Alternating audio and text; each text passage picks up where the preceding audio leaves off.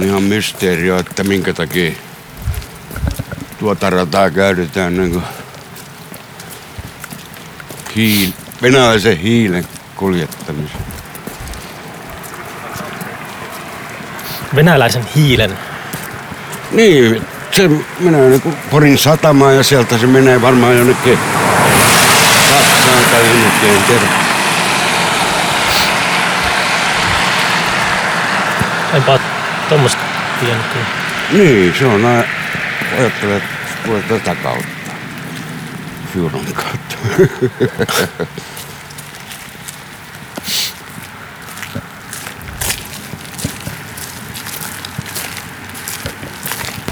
No. Niin sulla on täällä se tota, toi, toi kirjapainopää. Joo, tässä. Joo. Tuossa on tietenkin vääränpuoleinen numero, mutta, Se on vaan hyvä. mutta tota, tuossa on tuo tarina on Gustav Doreen, kato, että tuo kilpikonna liftaa kahden ankan kyytiin ja ne sanoo sille, että älä, älä sitten puhu, puhu mitään. No sitten kun se seurue saapuu niin kuin Siuronille, niin tämä kilpikonna rupeaa selittää jotain ja putoo siuroon ja se jää tähän kylään. Se on mun tarina.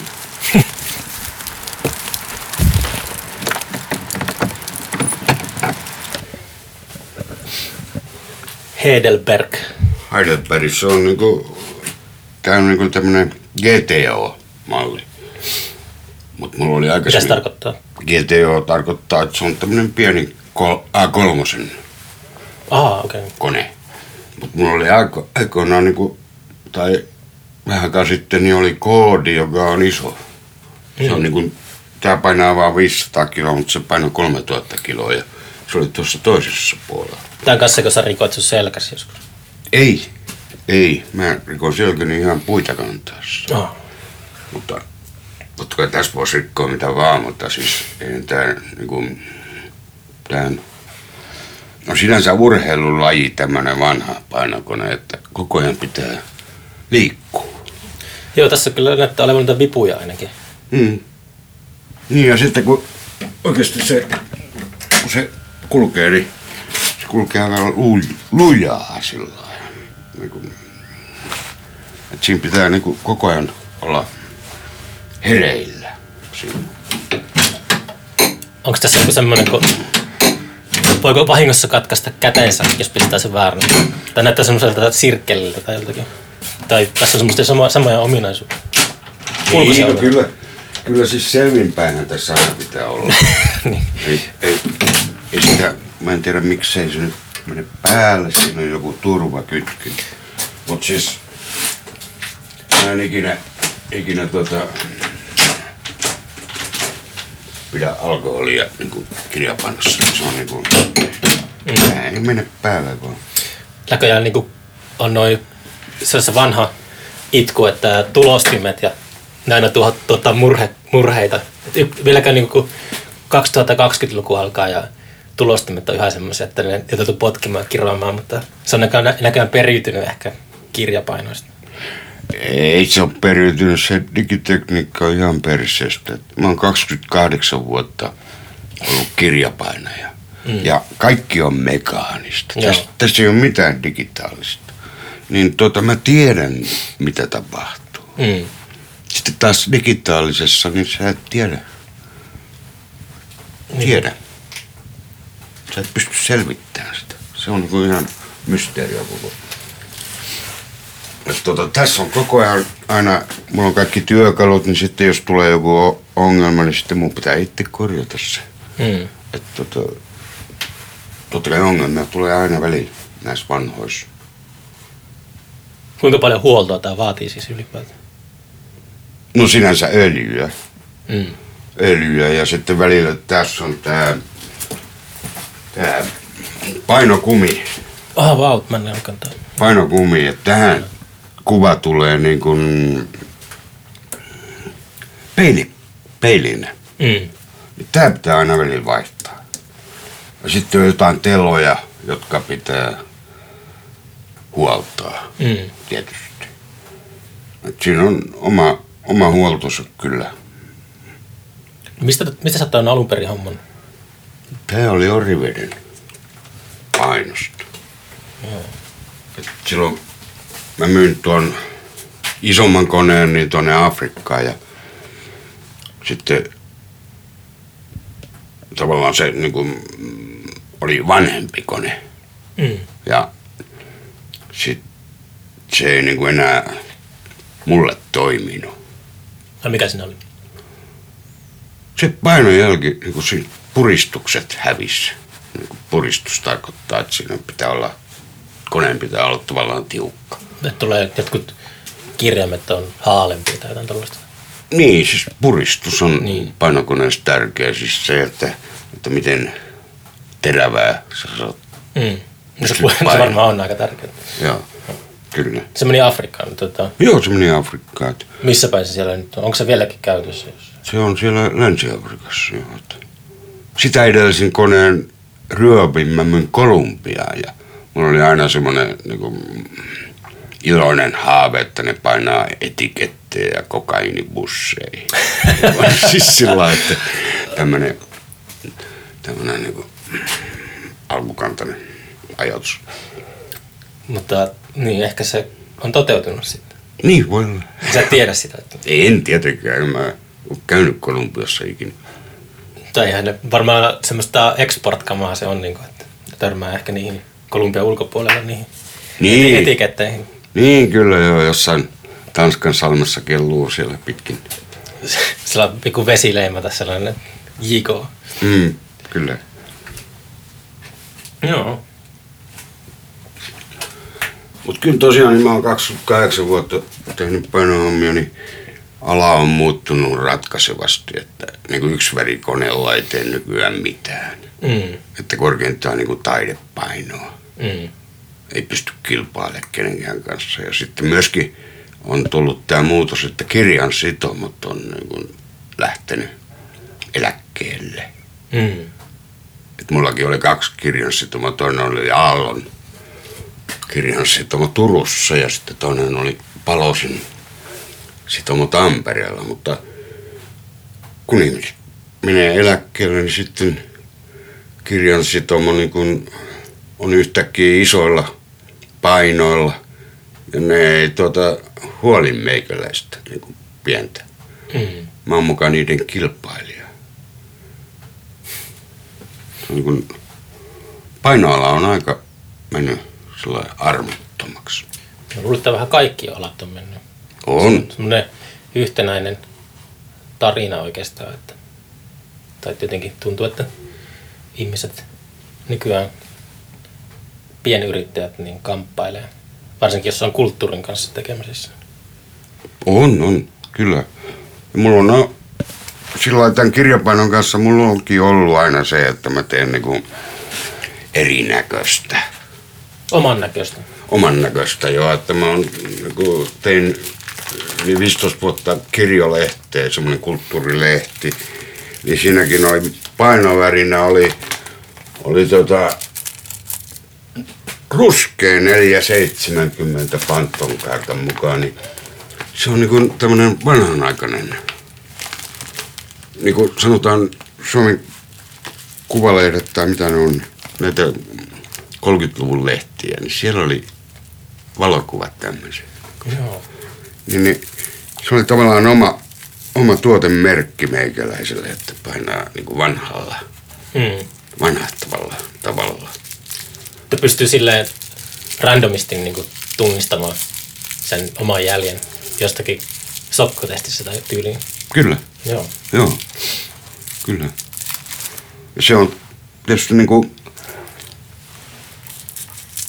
tietysti niin kuin, mun mielestä se on aika tylsää, että kaikki painetaan mustaa. Mm. sillä on kaikki luettava. Et mullakin on tuo salatun tekniikat, mä tein niin kuin noista Eurasian kansallisista epoksista ja suullisista perinteistä, niin tota, sekin on painettu tämmöisellä ruskealla. Just sen takia, koska se koko, kaikki tieto on ikivanhaa siinä Mm. kirjassa. tietoonikin vanha, se on niin suullista perintöä. Se korostaa sitten sitä semmoista, semmoista antiikkista tai arkaista mm. tunnelmaa siinä kirjassa. Niin mä kuulin just, että nykyään äänikirjat myy enemmän kuin fyysiset kirjat. Niin, niin se oli yllätys, joo. Että se on tuota, hyvä, että edes jotain tehdään sit kuitenkin. Että, että niin kuin, en, tiedä, en tiedä oikein mihin suuntaan hommat on menossa, mutta mennyt aika nyt ei varmasti takastu, mutta mä luulen, että ihmiset kyllä niin kuin, tai kirjat, kirjamyynti alkaa varmaan samalla tavalla kuin vinyylilevyt, niin tulee jossain vaiheessa semmoinen puumi tai se, se vähän tasottuu ja ihmiset niin kuin, löytää se uudestaan. Toivotaan näin. Kyllä. Mä onko, onko, onko, sulla mitään niin äänikirjoja vastaan? Onko sekin, tota, mitä sä niin kirjan paineena ajattelet äänikirjoista? Mä en ajattele niistä mitään, että mä oon tehnyt viisi CD-tä, runoja. Mm. Niin, niin mun mielestä se on niin kuin hyvä tapa mm. Esittää runoutta. Mutta mä en, mä en sinänsä ajattele äänikirjoista, että mä en ole käyttänyt niitä. Mm.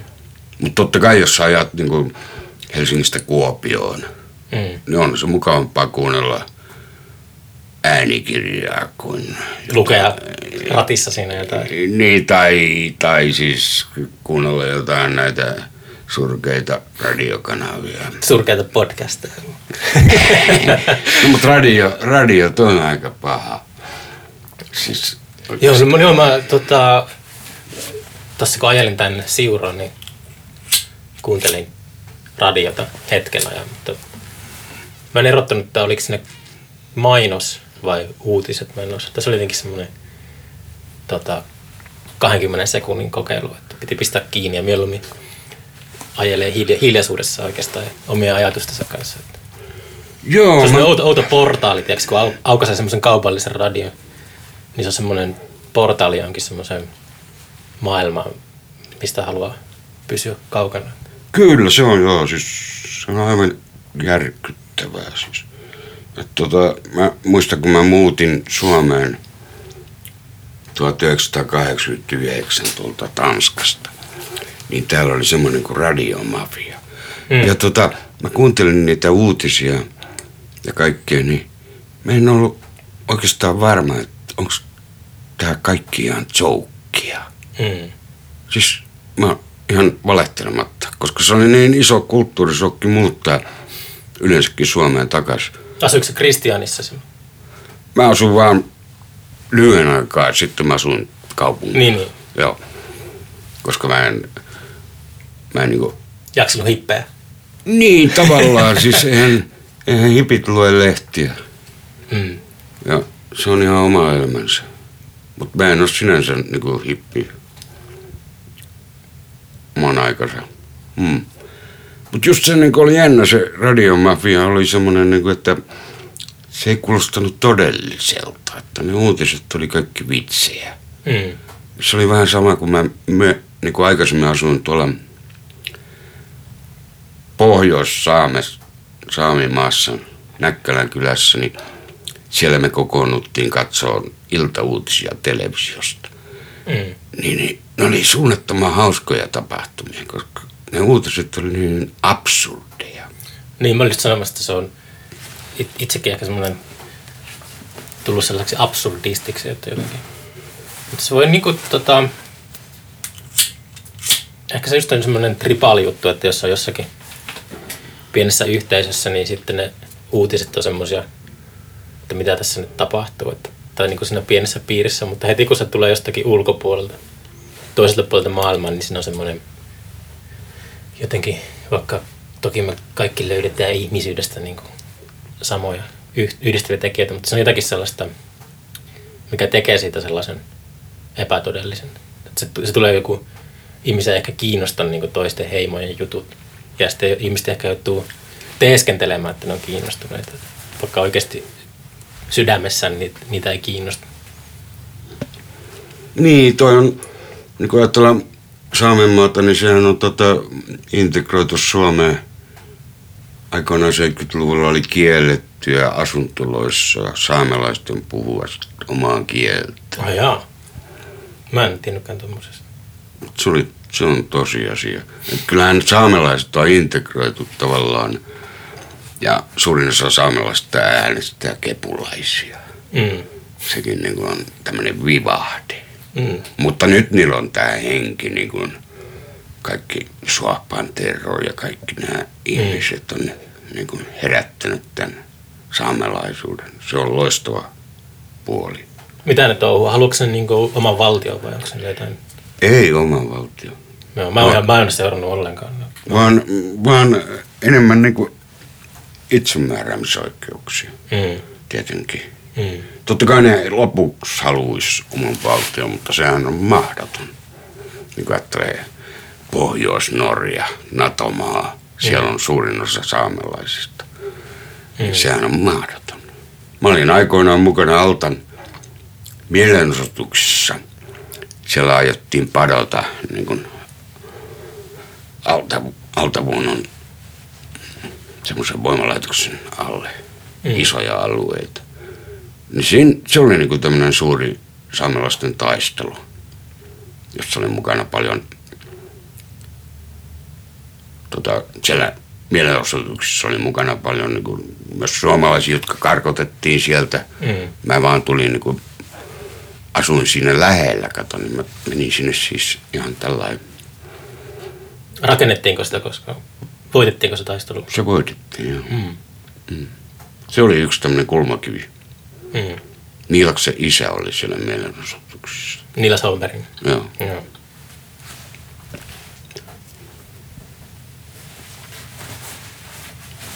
Mutta kyllä niin kun mä, mä tein siemenpuusäätiölle, mä voin näyttää sulle semmoisen.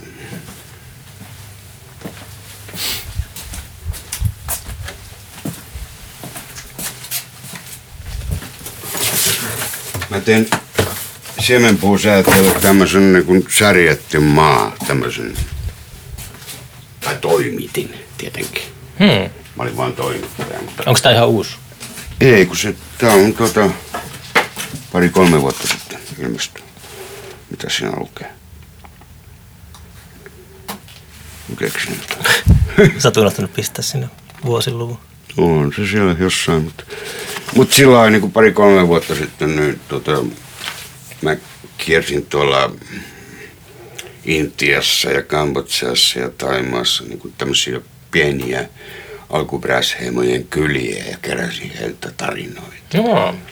Ja silloin sitä tajus, niin kuin, että miten kaukana nämä ihmiset on mm. tästä nykyajasta. Koska siellä ei ole, siellä on kyliä, missä ei ole sähköä, eikä tietenkään televisioita, ei ole rahaa, ei ole kauppoja. Tämmöisiä seutuja kiersin. Se oli kyllä huima kokemus, koska eihän semmoisia voi mennä turistina. Kuinka paljon onnellisemmilta ne ihmiset vaikutti siellä, jos vertaa vaikka Suomeen? Vaikea verrata. Siis heillä oli heidän ongelmansa. Totta kai. Joo. Mutta tota, totta kai he elää siis intensiivistä elämää verrattuna kaupunkilaisiin. Mm. Nehän elää metsässä. Että elämähän on aina paljon intensiivisempää. Heillä on taas niin kuin nämä ongelmat, että yhtäkkiä metsähallituksen ja poliisin voimat saattaa tulla purkamaan heidän kylänsä, koska he asuu niin kuin mukamassa metsähallituksen mailla. kun he asuu metsässä. Mm. Että tämmöiset, niinku, siellä on samat ongelmat niin kuin Suomessa. Tota, kaivosteollisuus esimerkiksi. Ja sitten isot vesi, vesijokiongelmat, isot padot ja kaikki. Tämä on niin kuin maanomistuksesta johtuen, niin heillä on tämmöisiä isoja ongelmia. Se on sama ihan saamelaisilla, mutta tässä on mukana kyllä saamelaisetkin hmm. tietenkin, mutta siinä on myöskin Etelä-Amerikka ja Afrikka ja tuollain tuossa kirjassa. Mutta kaikilla on ne samat ongelmat. Se maanomistus, jos sä kuulut alkuperäisheimoon, niin ei sulla ole tota, niitä papereita. Ei ole olemassa yhteiskunnan silmissä Niin, ei ole. non-person. Niin, ei sulla ole papereita. Siis monilla ei ole edes henkilöllisyyttä, Mm. koska ihmiset ei saa kirjoittaa eikä lukea. Se on tota... Se aina miettii, se intensiivisyys on jotenkin, sitä tietenkin lähestyy sellaisesta niin kuin perspektiivistä, että saattaa länkkärinä kaivata elämän intensiivisyyttä. Mutta jotenkin se voisi ajatella, että siinä olisi sellaista, mikä on, tai ei ole niin aikaa ahistua pään sisällä, jos on elämä sellaista, että pitää niin kuin päivä kerrallaan selvitä oikeastaan. Niin sitten jos semmoista niin kuin joutilaisuutta. Ei sellaista, niinku, että tota, eihän, Tai niin kuin Korjola, Korjolaanuksessa on se, että rauha saa ihmiset vihaamaan toisiaan. Että se on jotenkin silleen niin kuin, ai niin, että on tylsää. Niin, tai jotenkin, että se on huomannut monesti itse, että kaipaa, että se intensiivisyys on just tässä semmoinen, niin kuin, se on vähän mitä sillä sanalla tarkoitetaan, mutta, mutta että jotenkin se on, on niin kuin, tuntuu, että tarkoitusta elämässä enemmän kuin tekemistä. Tai tuommoista niin kuin, pitää ruokkia lapset, kerätä niin kuin, metsästä jotain. Niin, mutta se, sanotaan nollakin niin alkuperäishemmoilla ja sama niin kuin varmaan saamelaisilla ja hyvin paljon muuallakin, niin on just se, että ei siinä ole mitään eroa oikeastaan, että mikä on työ ja vapaa-aika. Mm. Et siinä se on semmoinen flow-tila Mm. tietenkin, että niin kuin sama, sama mulla on vähän, että enhän minä, mähän tuota, saatan myöhään yöllä tehdä jotain taittoja, kirjan taittoja. Mm. Että mulla ei ole niinku työaika sinänsä. Kaikki on niinku flow. Ja se on varsinkin noilla luonnon ihmisillä, luonnon heimoilla, niin niillä on se voimakkaasti, että kaikki liittyy kaikkeen. Ja Mm. siinä ei ole siis mitään kelloa. Mm. Kellohan keksittiin silloin, kun teollisuus nousi, niin sitten pistettiin keskelle kaupunkia semmoinen kellotorni kaupungin taloon. Missä, mu- oli, missä oli maailman ensimmäinen kello? Oletko ikinä selvittänyt? No en ole selvittänyt sitä, mutta mä luulen, että Saksasta se lähti, että siis siellä Arbeit macht frei, että siellä, siellä siis työläiset muistutettiin, että kahdeksan aikaan lähdetään töihin tai aikaisemmin ehkä, että se oli kello on se niin kuin nykyajan kirous. Mm. Ja sitten taas niin kuin ajatellaan luonnon kansoja ja sitten bohemeja, niin se on aurinko, Mm. mikä meillä toimii. Mm. Niin kuin auringon mukaan tehdään töitä. Ja sitten taas työn käsite on myöskin niin kuin mm, aina semmoinen variaatio kaikesta. No ton kanssa sitä kamppailee itse kukin, että se on just niin pitkään se kestää, että työ tarkoittaa sitä, että siitä saa rahaa. Silleen niin kuin, kunnes jossain vaiheessa tajus, mulle meni vuosia ennen kuin mä pystyin hyväksymään edes jollain tasolla sen, että, että se ei läheskään tarkoita sitä. Että se raha on semmoinen niin kuin, aika harvoista nähnyt kuitenkin, vaikka on tullut aika paljon tehtyä. Et, et se on se, se mitä se, mm, vaikka omille vanhemmille, niin sen, sen perusteleminen, että vaikka tekee jotakin festarihommia vuodesta toiseen, niin ei sit saa mitään sellaista turvaa ja tollaista, niin ei se niinku vanhempien silmissä. Ja vanhemmat, jotka huolehtii lapsesta, niin ne ei niinku, tota, välttämättä ajattele, että tekee töitä jos se niin kuin, ei, ei niin kuin, ole taloudellisesti kannattavaa. Sama juttu, kun mä oon miettinyt sitä oman lapsen kanssa. Että, mutta tulee sellainen hauska niin kuin ympyrä sulkeutua, että jos kun tytär lähestyy teini-ikää ja tälleen, niin katsoo, että jos alkaa heilumaan jossakin hippiporukoissa, niin on silleen, niin kuin, tai mä ymmärrän sen, miksi vanhemmat niin kuin haluaa, että lapsi, lapsesta tulee juristi tai pankkiiri tai lääkäri. Että mä täyttä, sataprosenttisesti ymmärrän sen nykyään. Mutta silloin kun mä olin itse teini-ikäinen, niin en mä tajunnut sellaista.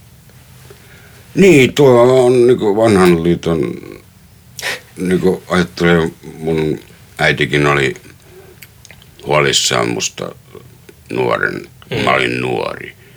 Että tuota jätkä, jätkä niin kuin hyppää laivaa ja lähtee merille. Mm. Minkä ikäisenä se lähi? Se oli jotain 17 ehkä. Mm. Että tuota, mä en käynyt niin kuin, lukiota. Mm. Mulla ei ole mitään koulutusta. Siis mä oon täysin tuota, tyhjän toimittaja. Mä oon kanssa, mä oon entinen ylioppilas. Ei mitään muuta. Niin, mä laskin silloin, että ei mä jaksa ylioppilaaksi. Mm. Se oli ihan mulle ihan yhdentekevä. se Lukio oli kyllä suuri virhe. Mutta sitten musta tuli tota kokki, kato, niin tota, me mentiin kaverin kanssa, mä olin tiskaa ja, ja me mentiin kaverin kanssa, tota, lähdettiin Helsingistä tuonne kohti Norjaa. mm. Ja sitten me otettiin siitä ravintolasta leimat tyhjään paperiin, missä me oltiin töissä. Ja sitten Tukholmassa konttorikoneen liikkeessä, niin tota, mä kun me kokeiltiin niitä koneita. Mä kirjoitin meille paperit. Eli mä olin kokki ja tämä kaveri oli keittiömestari. Mm. Kirjoitin semmoiset siellä konttorikoneen liikkeessä. Ja sitten marssitaan Oslos tuota, sinne konsulaattiin. Ja ne kääntää sen Norjaksi ja lyö leimassa alla. Sitten me päästiin tuota, mm, kokeeksi tuonne Höjfels Hotel, eli tuota, Norjan vuoristoon Jotunheimeniin, Mm. sinne, missä pujottelu oli, oli ilmaista. Ja... Pujottelu. Niin, no, kun siellä oli isot mäet. Mm. Mutta se oli hieno. Siis, Kiipeäminen maksaa aina vähän. Niin. Se oli niinku minun tapa tu- tulla kokiksi. Mm. Ja sitten tämä kaveri, kun oli suomalainen, niin me oltiin samassa vuorossa. Että kukaan muu ei ymmärtänyt meitä, niin hän neuvoi koko ajan minua, kun tehtiin töitä, että mitä, mä, mitä kokki tekee. Mm. Mutta kukaan ei ymmärtänyt meitä. Siis kukaan ei tajunnut, että mä en ollutkaan kokki. Se oli aika hauska tämmönen.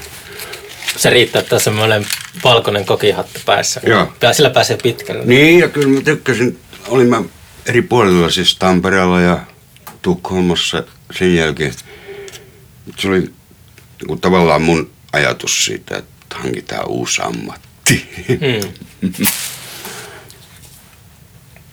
Koska ei mulla sitä kestokykyä, että mä olisin kolme, kolme vuotta koulussa, opiskelisin jotain. Mm. Sama se on runouteenkin, niin tavallaan niin kuin tuo mun ystävä tuo Risto Ahti on kouluttanut runoilijoita. Joo, mä puhuin, tota, toi Ester Nori Leppä oli vieraana tässä samassa podcastissa. Ai joo, niin kävi ilmi, että Risto oli ollut hänen opettaja. Niin, niin. Se Risto on kouluttanut kaikkia varmaan, mutta ei minua. siis, mä vaan tunnen hänet niin kuin ystävänä, mutta tavallaan mulla on sitä vastaan niin kuin, tämä, että niin kuin Erno Paasilinen sanoi, että perkele runoilijaksi pitää niin kuin, elää, Mm. tulla elämällä. Että eihän niin kuin, no Risto on hyvä. No olihan T.S. Eliottikin, eikö se ollut virkamies, joka istui jossakin konttorissa ja kirjoitti? Niin, kyllä. On- Joo, ei se, ei se sillä lailla, mutta siis hän oli myös James Joycen sisteeri. No jaa, okei. Okay. Se oli oikeasti niin Wow. kova, kova juttu olla James Joycen sihteeri. No varmasti. Koska mä oon aina ollut niin kuin Joyce fani. Aa, kerropas teoria, että mitä Finnegan's Wakeissa tapahtuu sitten. Sehän on uni. Jos Odysseus on päiväkirja, Mm. niin, niin Finnegan's Wake on yökirja. Okei. Okay. Ja mä keskustelin tästä vähän tuon Juhani Lindholmin kanssa, kun hän kääntää Finnekaspeikkeä. Ja mä oon lukenut sitä, jaa. mä oon lukenut sitä vuodesta 78 tätä kirjaa. Ja mun mielestä se on mahdoton kääntää. Se on, Moni muukin on tullut siihen lopputulokseen. juu, kyllä, se on, se on niin kuin huima ajatus. Et kyllähän Leevilehdon tämä Odysseus oli huima, mutta jos ajattelee Finningasveikkiä, että sehän on niin, mm. niin, niin kuin tämmöinen unikirja. Mother Matrix Most Mysterious. se on kyllä. Joo, mulla mä voin näyttää tuolla mun kämpillä, mulla on Finningasveik, niin siinä on kaik, kaikilla sivuilla kommentteja. Mulla oli joskus sille, että se oli semmoinen kirja, mitä mä kuljetin mukana, että jos niin jää taksi alle, niin sitten on semmoinen, ei tarvitse hävetä mitä kirjaa, mikä on tiedätkö, taskussa. Niin tässä oli semmoinen, mä luin sitä aina jossakin, mutta en mä, en mä ymmärtänyt sitä yhtään mitään. Niin, Se on, mutta se on semmoista, niin kuin, että ei sitä tarvikaan, että voi vaan tota, imeskellä aivoihin sitä tekstiä. Niin, ja kyllä se on minun vaikuttanut siis vapauttavasti, kieltovapauttavasti. Va- varsinkin jos mä kirjoitan englanniksi, Mm. niin silloin se niin kuin ryömii sisään se Finnikasveik. Mm. Se vapauttaa siihen leikittelyyn. Mm. Koska eihän englanniksi, niin kuin mä en pysty kirjoittamaan hyvää runoa, mutta mä pystyn kirjoittamaan ää, kielipeliä Mm. tietysti. Et Intiassa mä niin kuin, kirjoitin yhden kirjan, kun siellähän sitä niin kuin, ajattelee englanniksi. Ajatteleeko? Joo. Okei. Jos on pitkä aika niin kuusi kuukautta, Mm. niin ei sitä enää sitten kanna sitä vanhaa taakkaa omaa kieltään, vaan ottaa sen uuden, Mm. Millä kommunikaatio kumminkin tapahtuu kaikki siellä. Tykkääkö intialaiset vanhan herrakielen käytössä sitten? Mä en ole koskaan käynyt Intiassa. Kyllä, ne, ne on niin kuin helvetin, tos, niin kuin nuoret sanotaan, ATK-alan ihmiset, niin nehän puhuu helvetin nopeasti ja helvetin mm. hyvää englantia. Ja sitten siellä on myöskin tämä palvelu, että kun joku eläkeläinen Jenkeissä soittaa Aha, niin, seuraavaan markettiin, niin se puhelu kulkee Intiaan. Joo, joo, mä tosta jossakin TV-ohjelmissa ollaan väännetty vitsiä kauan. että se on- Joo, joo, se on, se on ihan fakta. Joo. Että ne hoitaa kaikki tämmöisiä ja sitten myöskin Intia on siitä hyvä, että siellä on yö, meillä on päivä. Niin ne hoitaa tämmöisten lääkäreiden koetulokset. Ah, se millä tavalla? Niin kuin, Sillä lailla lähetetään ne koke, koet sinne illalla Mm. mm. Suomesta. Ja sitten ne on aamulla täällä. Okay, takas. Koska siis jos se onnistuu digitaalisesti, niin sehän Mm. niin kuin, ne hoitaa sen, kun niillä on päivä. Niin. Mm. Et Kyllä se niin kuin, Digitaalisuudessa mitä hyviäkin puolia on sitten. on, on hyvät puolensa joo. Se tietysti, tota, tämä esineiden internet tulee kyllä tuhoamaan, tuhoamaan niin kuin asioita. Ai mikä tulee? Esineiden internet. Mitä sä sillä tarkoitat? No niin kuin sä jääkaappi on internetissä ja sitten on palohälytykset on internetissä ja kaikki leivänpaahtimet ja sitten kun hakkeri pääsee näin, se on niin kuin helvetin helppo homma niille. Mm. Niin nämä voi kaapata sun, sun niin kuin kodin. Ja se on niin kuin laaja uhka Mm. tällä hetkellä. Koska eihän niissä ole mitään turvaa tuommoisessa niin leivän pahdin. Se yhtäkkiä rupeaa pahtaa leipää, Mm. vaikka ei sillä ole sitä leipää. Ne on, ne on niin kuin hakkerit voi kiusata ihmisiä, tietenkin. Mm. Se on vähän sama kuin olisi kaukohettava painokone. Niin, kuin. Pitää olla ärsyttämättä hakkereita. niin, Kyllä ne jättää rauhaan varmaan. Niin, kyllä, mutta jotain ne aina haluaa. Siis hakkerithan on jotain hyötyä ne haluaa. Ei ne ihan pelkästään leikki. Totta kai toiset leikkiikin. Mm. Mutta se on tulevaisuutta. Ennen vanhaa 80-luvulla sitten paljon, monta kotia tuhoutui, kun joku Saloran, Saloran telkkari sai oikosulun. Nyt, nyt se telkkari sitten vakoilee kameralla olohuoneen tapahtumia. Niin, niin on joo, kyllä.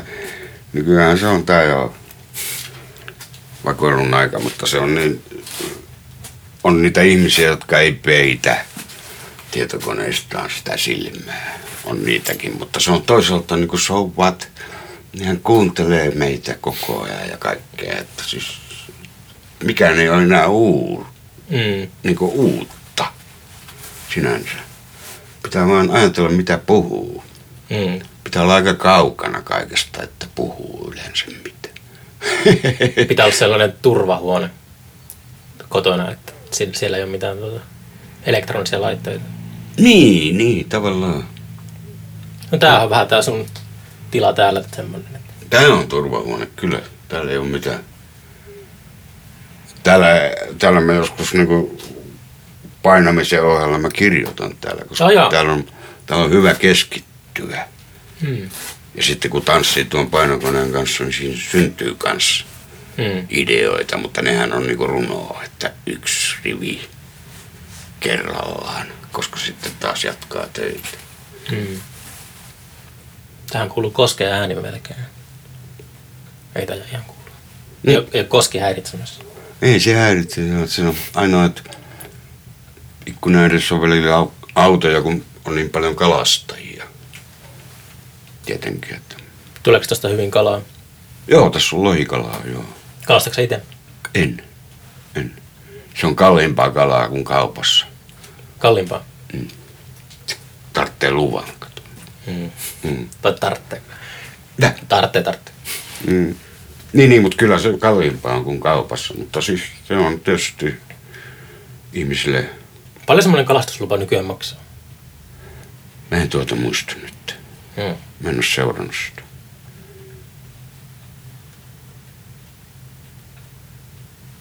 Joo.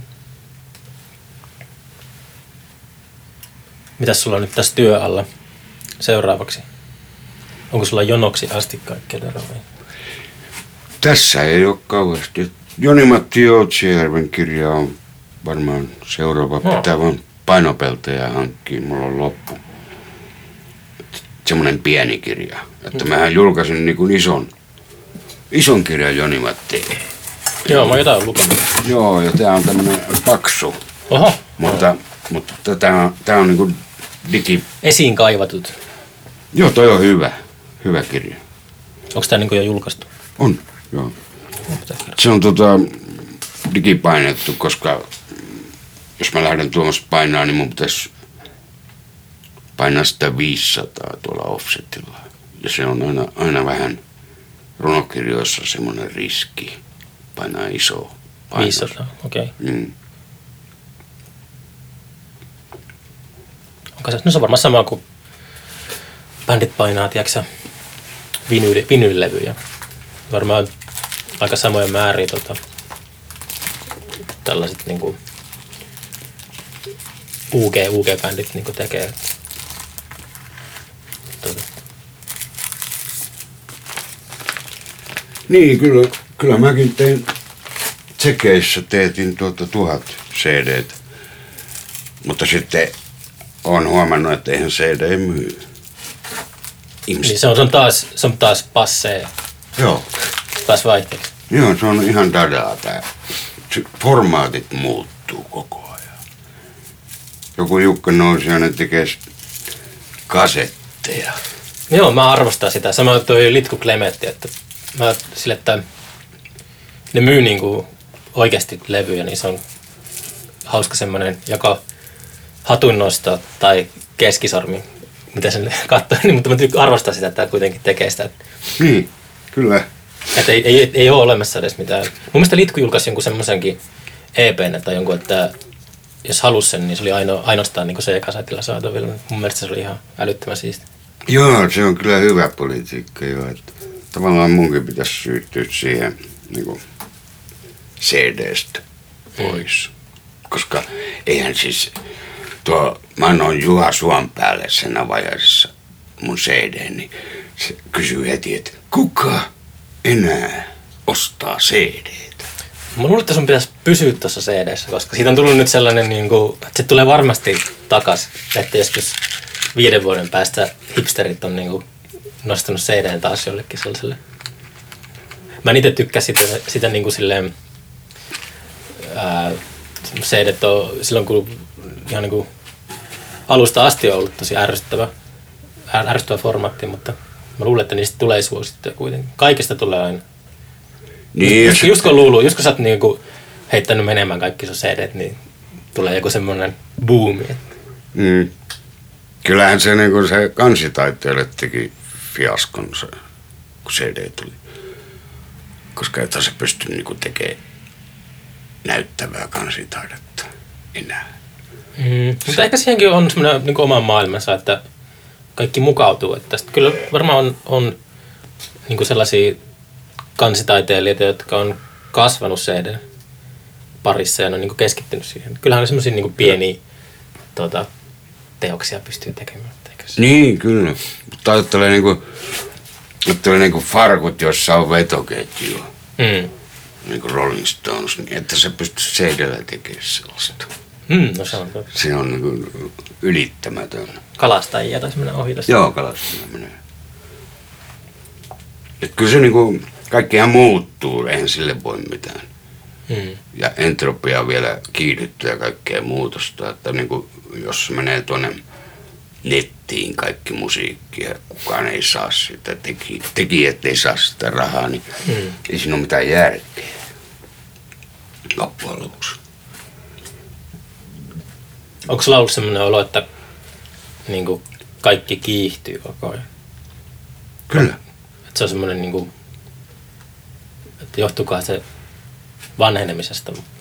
Jotenkin, Ei se, ei se mun mielestä johdu vanhenemisesta, vaan katsoo pelkästään maailmanhistoriaa, niin tota, 1800-luvun teollinen vallankumous ja siitä eteenpäin, niin juna menee koko ajan nopeammin. nopeammin. Joo. Ja sitten tämä internet, niin se tuota, riistäytyi sitten lopullisesti käsistä. Et, tuota, sanotaan, mullakin oli joku semmoinen kasvikirja kuin Soma, joka käsitteli näitä psykoaktiivisia kasveja, mm. niin sitten on pyydetty, että tee uusi painos, niin sehän on ihan naurettava tehdä Ai miksi? koska meillä on internet. Niin, se, se, oli, siis se kirja oli vaan semmoinen tota, informatiivinen, että se oli, Nimenomaan. Niin, niin, joo. Se ei ollut, ei ollut propagandaa Juu, juu. huumeiden puolesta, vaan huumeista, koska mm. vuonna 84 tai mitä se oli, niin Suomessa puhuttiin pelkkää paskaa niin kuin huumeista. Mm. Niin, niin se on niin kuin tämmöinen huutomerkki. Mutta niin kuin nykyään kaikki on internetissä, niin se ei tavallaan niin kuin palvele enää ketään. Tuommoinen, tuommoinen niin kuin uusintapainos.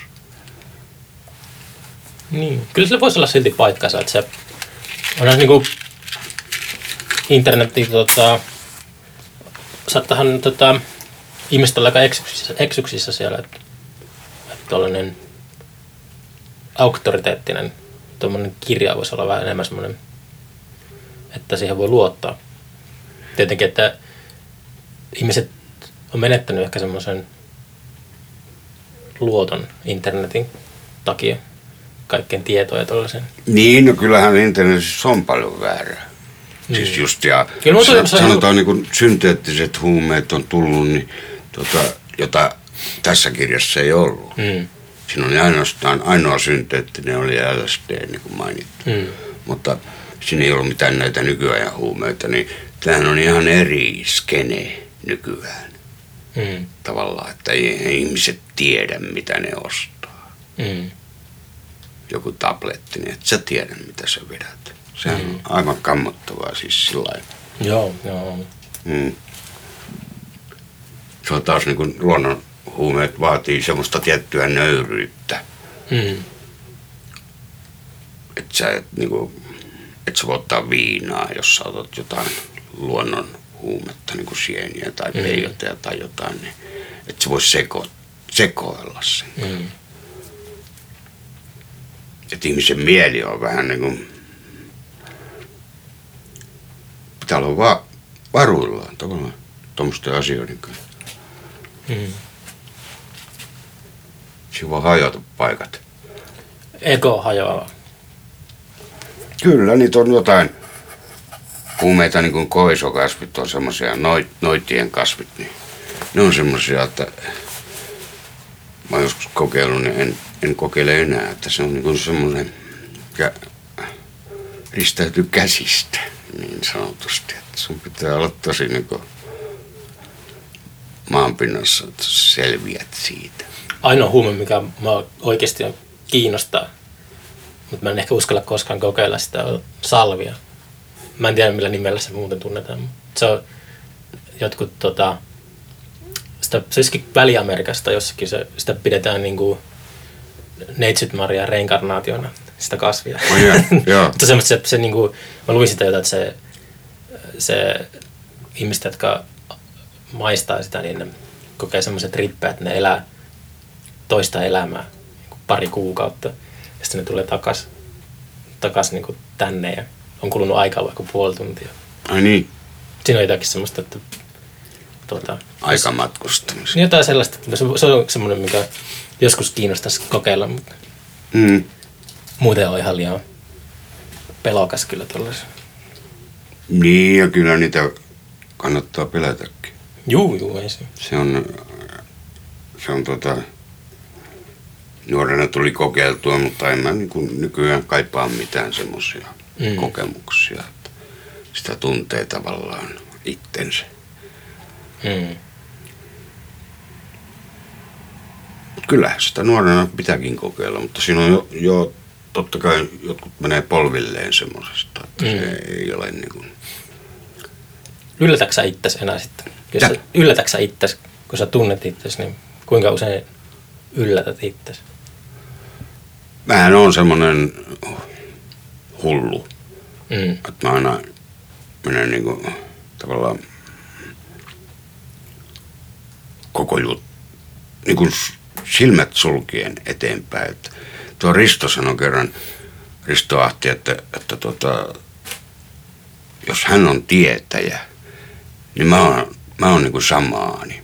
Ja samaanihan on se, joka niin kuin sairastuu Mm.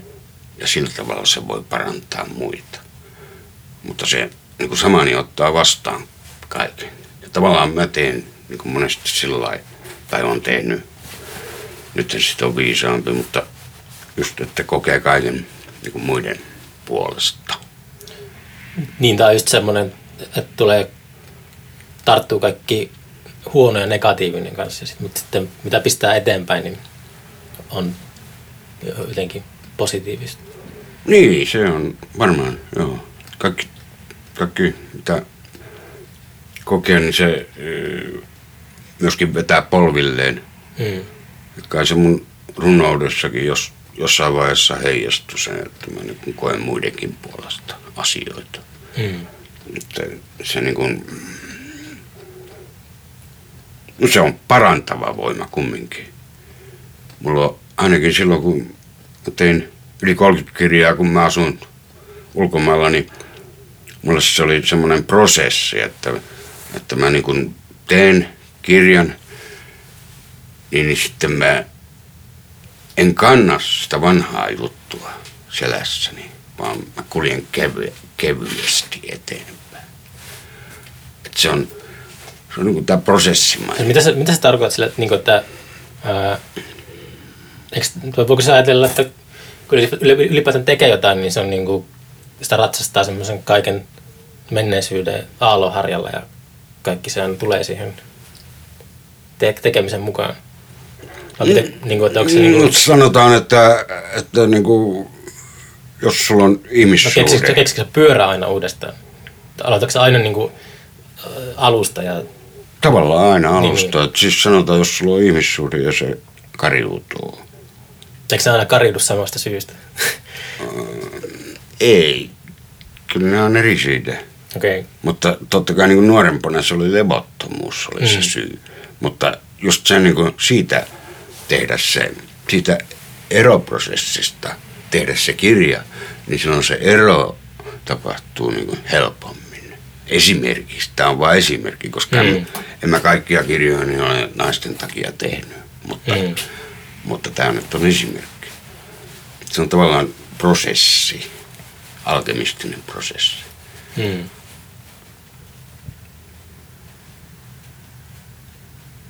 Mä just luin tuosta Fitzgeraldista, että se oikeastaan ainakin ennen kuin muutti Hollywoodiin, niin kaikki sen kirjat oli, se kertoi itsestään, että se loi semmoisen hahmo, niin kuin joku Gatsby tai joku, että se oli mikä hän niin kuin fantasioi, että on itse ja yritti niin kuin just Zeldan tai niin kuin naisien tähän vaikutuksen tai sille, että se kertoi niin kuin aina sen suhteesta Zeldaan.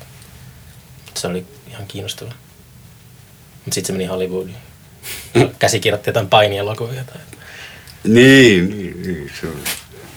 Kyllä se on mielenkiintoista tämä niin kuin, tapa, millä ihminen selviytyy niin kuin elämässä. Mm. Just se selviytyminen, että siinä on varmaan niin kuin, myöskin valehtelee itselleen paljon Mm. matkalla. Se on, joo, se on kyllä...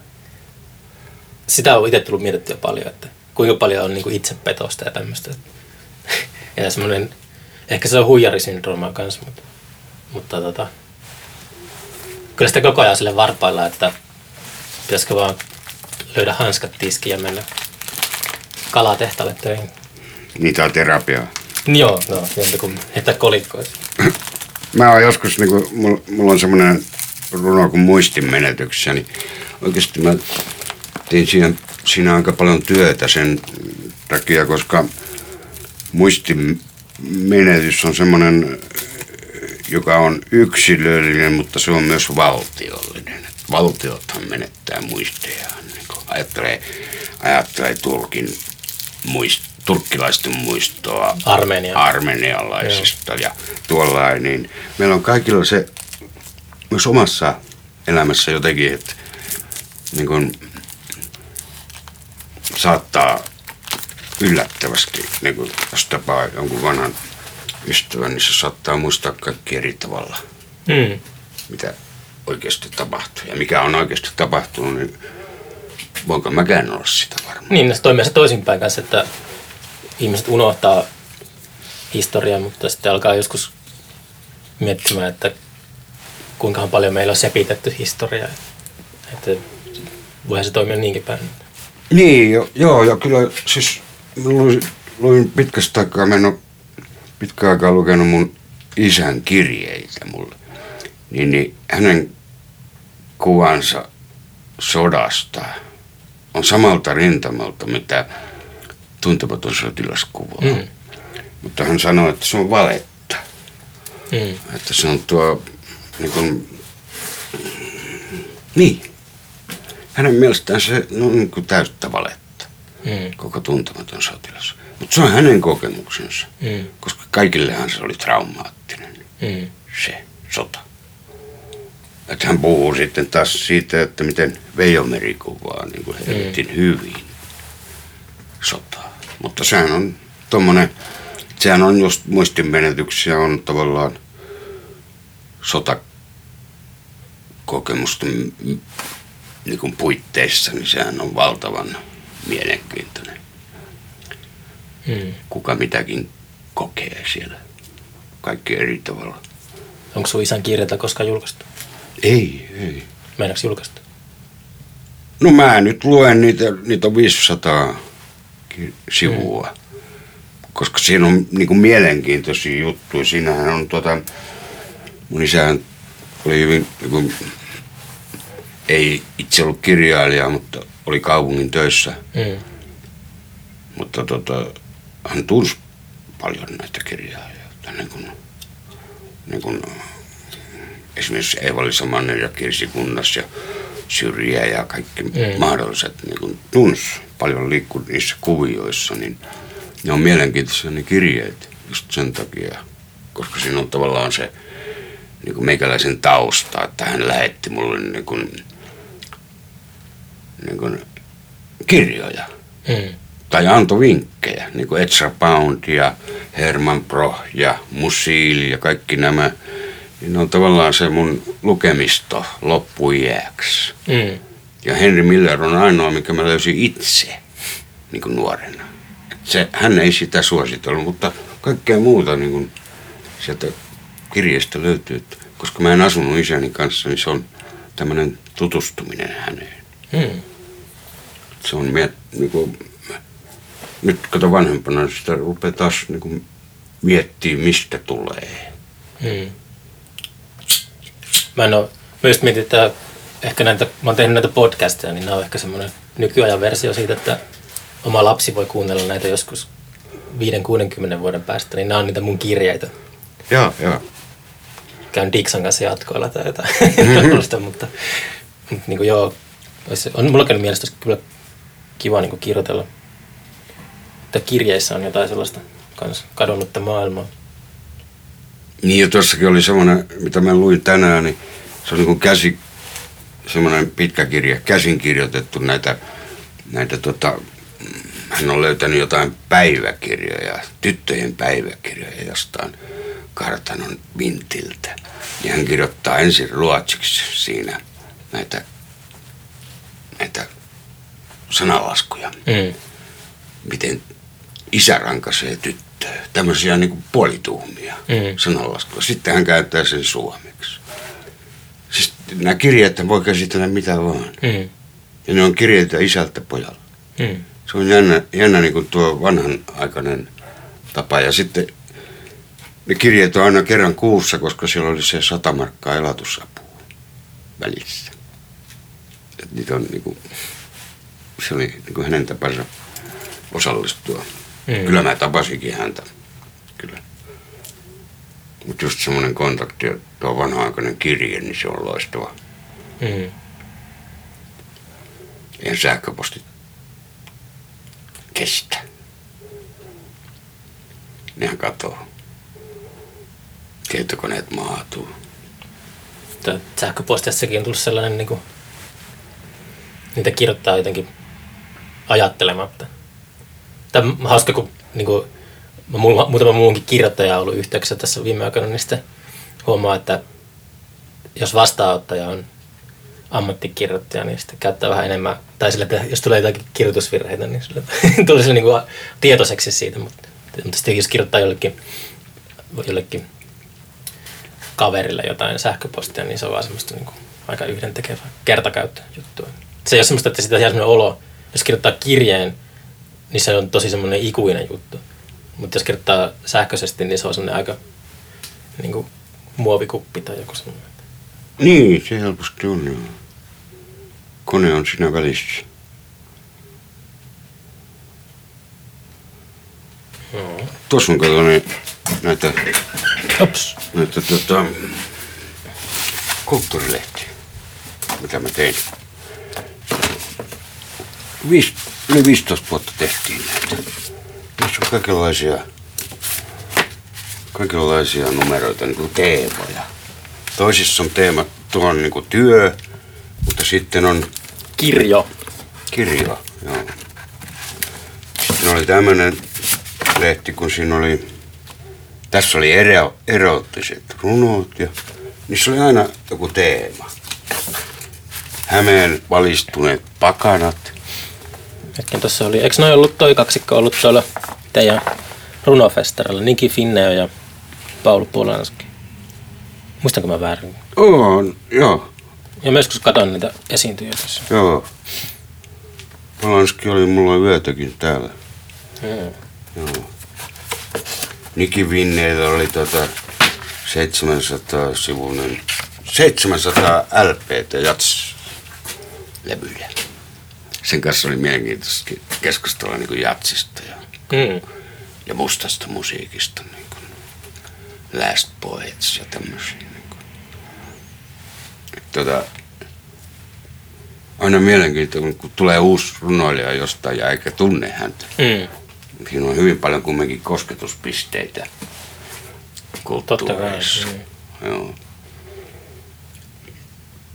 Ja varsinkin mä oon aina tuntenut siis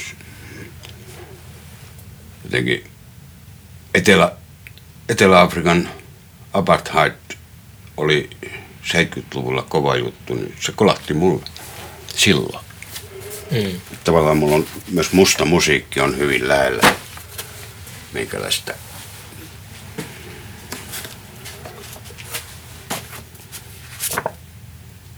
Onko näitä kirjolehtisiä tota, saatavilla mistään Ei ole. Ei ole. Tässä on vaan arkisto? Arkisto, joo. Sitten oli mukava tehdä, kato, kun siihen tuli aina tuo vanha-aikainen keskiaikainen kuvitus. Kaikki doreet ja kaikki tuli käytyä läpi Mm. sillä lailla, että niinku, Mihin tämä sitten loppui? siihen lähinnä kato, että tekijät, te, niinku se syntyi siis sillä lailla, että mä olin niinku pelkästään tämä, mikä se on, kustannustoimittaja, että mikä se on, toimitussihteeri. Mm. Et mä en ollut ikinä päätoimittaja, mutta sitten rupes ihmiset ikääntyä sillä lailla, että Mm. joku kuoli ja sitten sillä lailla, että siis äh, ei saanut nuoria enää siihen sitten tekemään, Mm. koska siinä ei ollut kumminkaan teki noita kirjoituspalkkioita eikä Mm. semmoista. Työtä ilman rahaa. Niin, sitten sit oli kyllä kiva tehdä siis erittäin innolla tein.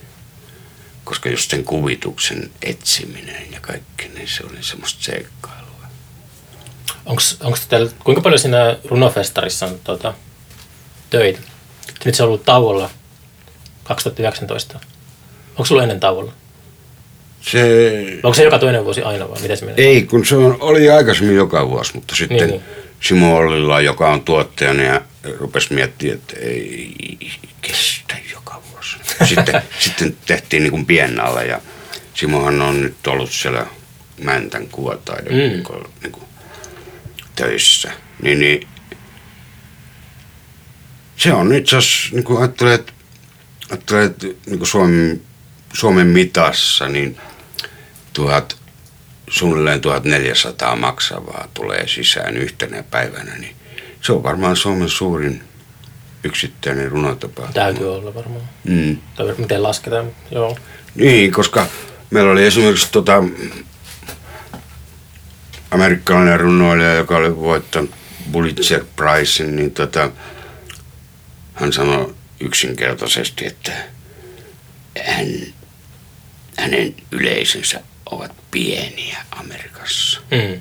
Se on iso määrä. Niin kuin 1400. Se totta kai johtuu siitä, että me sekoitetaan räppiä ja runoutta ja Mm. siis että siellä porukka vaihtuu. Siellä on ollut asat ja kaikki hannibalit, että siis sinne tulee myös nuoria. Joo. Ja sitten se on tunnelma, tunnelma pihalla on niinku kirkossa, että ihmiset kuuntelee. Siellä ei ole alkoholitarjoilua tietenkään. Mm. Mun mielestä alkoholi ei sovi tommoseen niinku. Kapakkarunous on vähän, siinä on vähän eri meno. Ja sulta mä sain joskus se idean, kun tota, ää, toi Raisa Marjamäki oli ollut just teillä, teidän festarilla ton, ää, oliko se Hot Heroesin kanssa? Joo. Mutta se oli, mä kysyin sitä samaa komboa sitten ilmiöön, mutta Hot Heroes oli estynyt, niin sitten mä kasasin Turusta sellaisen free jazz sen taustalle. Mhm. Se oli ihan mahtavaa. Joo, hyvä. Et se on, tai jotenkin sillä, kun mä oon paljon miettinyt sitä, miten runous toimii festarilla ympäristössä. Meillä, meillä aina niin kuin kuuluu se päihteiden käyttö siihen, että ihmiset on kännissä siellä, niin sit se on aina, mä en halua kutsua runonlausuja sinne, niin kuin tota, mikä se on oikea sana, silleen tiedätkö sä, kännisten eteen, ja, ja sitten se lähtee niin kuin pitkä, pitkin naamoin kotiin sieltä.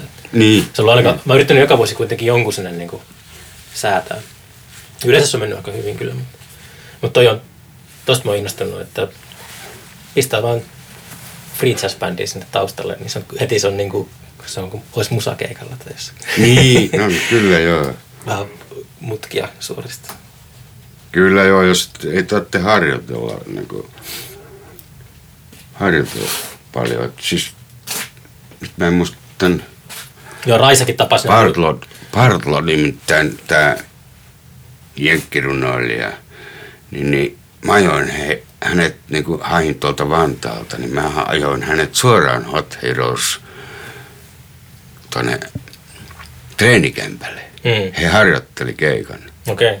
Sitten seuraavana iltana oli keikka. Raisahan tuli sillä, että Raisa myöhästyi bussista, Turun bussista ja sitten se se oli se tausta yhtyä, niin he soitti, oli aloittanut keikan ja soittanut 20 minuuttia kolmesta ja Raisa tulee taksilla siihen lavan viereen ja hyppää lavalle ja tapaa muusikot eka kertaa kesken keikaa. Joo, joo, joo.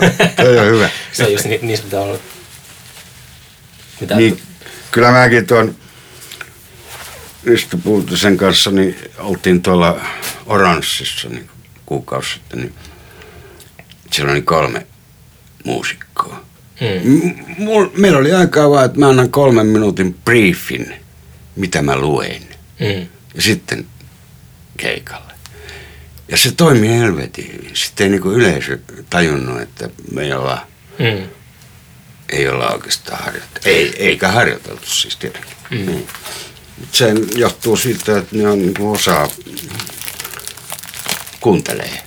Jatsmuusikot on monesti semmoisia. mm, Tai muutkin muusikot siis, että osaa kuunnella. Ja sitten tässä on ihana hypätä semmoiseen, niin koska siinä itsekin reagoi niin mm. eri tavalla. Käykö paljon esiintymässä semmoisissa paikoissa, missä niinku ei olla, yleisö ei ole varautunut sinuun? Et, et eikö se yleensä kun on runonlausuntaa, niin se on silleen, harvoin se pääsee kai yllättämään kuitenkaan, että, että niinku, ihmiset tietää mihin on menossa ja ne tulee katsoa ja kuuntelee runonlausuntaa tai lavarunoutta. Onko sulla ollut, onko sulla ollut semmoiset, että sä oot ollut yhtäkkiä niinku ihan silleen väärässä paikassa? Oot joutunut niinku tappelemaan yleisön kanssa? Ei, kyllä mä oon monesti niin kuin, ollut siis semmoisessa, että kaikki muut on bändejä. Mm. Sillä että sitten niin kuin, yleisölle saattaa olla yllätys. Mm. Ja sitten on joskus performance-festivaaleilla, niin se on tietysti ihan eri. Mm. Niin kuin, että kukaan, niin kuin me oltiin, esimerkiksi meillä oli hauska kiertue, tuo Johnson oli siinä mukana. Mm. Niin, niin me mentiin Tallinna, Tartto, Pärno. Mm. Ja se oli iso tota, semmoinen performance-festivaali. Jossa oli japanilaisia pudotanssijoita ja Mm. sitten kaikkia hulluja niin kuin eri puolilta maailmaa. Niin se oli oikeastaan herkullinen, koska John, Johnin kanssa me oltiin ainoa, ainoat runoilijat Mm. siinä. Sitten taas me ei, ei, ei niin kuin olla mitään performance, niin kuin se- se mun mielestä sekoittaa aina, Mm. että mikä on, mikä on performance. Niin. Mutta me ei olla mikään performance. Mutta se niin kuin oli hieno tämmöinen yhteistyö. Niin kuin.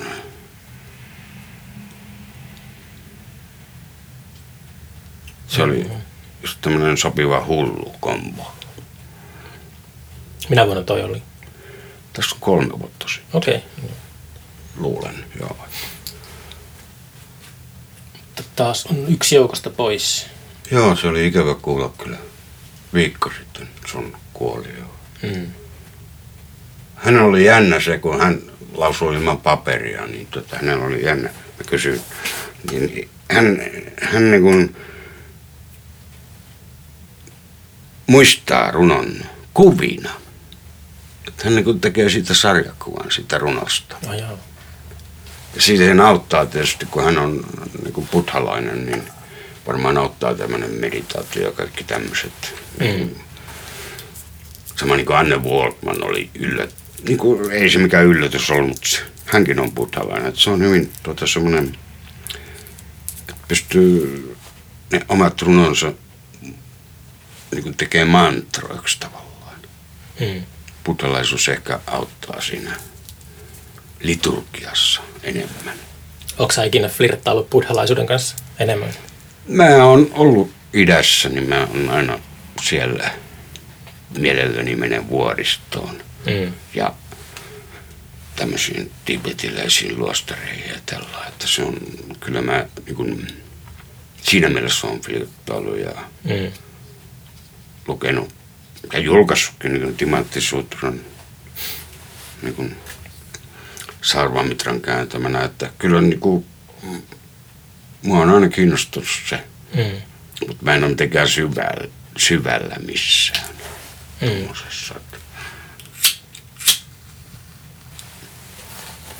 Mutta erityisesti mä tykkään siitä, mä olin joskus jossain pienessä gombassa, niin se ilmapiiri siellä, kun siellä on niitä isoja torvia ja sitten mantraamista ja kaikkea. Ja sitten siinä oli yksi nuori poika, joka keskittyminen oli huono. Semmoinen alle kymmenenvuotias. Ja se sai kepistä siitä, kun se ei joo. osannut keskittyä. Kuka sitä löi? Toinen, jo munkki löi. Oi joo. Niin. Se on, se on niin kuin kova kuri, mutta se oli hieno se tunnelma siis. Ja mä niin kuin siunasin sitä, että mä en, niin kuin, mulla ei ollut mitään äänitintä eikä mitään mm. kameraa. Että se oli vaan tämä hetki. Mm. Mä olin todella onnellinen, että mä en niin kuin lähtenyt ikuistamaan Mm. sitä. Koska se, se on siinä rajoilla, että pilaisiks mä sen. Mm. Se on sama vähän, mä pidin joskus Lahden muotoiluinstituutissa semmoisen luennon, että miten matkustaminen rampaa, ei kun, anteeksi, miten valokuvaaminen rampauttaa matkustamista. Niin se on se aja, ajattelu, että, että jos sä näet, kun sä matkustat jotain, niin, niin sun pitää valokuvata se. Mm. Ja sitten jos su- sulla on kameraa, niin sua vituttaa lopun päivää. Onko siinä kysymys enemmän siitä, että siitä pitää kertoa muille, kuin siitä, että se pitää valokuvata? Tai jotenkin sille todistaa muille, että on niin kuin... Niin, se, se on se sama Facebook-syndrooma, sun Mm. pitää jakaa kaikki. Mutta siis jotkut tietyt kokemukset, niin ne on mahdottomia jakaa. Mm. Mä kerran näin tuota, tuolta kansandungalta Sikkimistä, niin mä näin tuon neljän viiden aikaan aamulla tuon Mount Everestin, ei ollut pilviä. Niin tuota, se oli semmoinen kokemus, että jumalauta, sanat loppuu. Mm. Se oli hyvä hetki oikeasti, koska selittäminen loppui. Mä en enää selittänyt itselleni sitä tunnetta. Se niin kuin loppui se kieli. Mm. Se on hyvä hetki. Se on. Joo, ehkä tämä on hyvä hetki painaa pauseja tässä podcastissakin. Joo. Kiitos ajasta. Mä tota, yritän etsiä yhden kirjan. Joo, joo. Tota,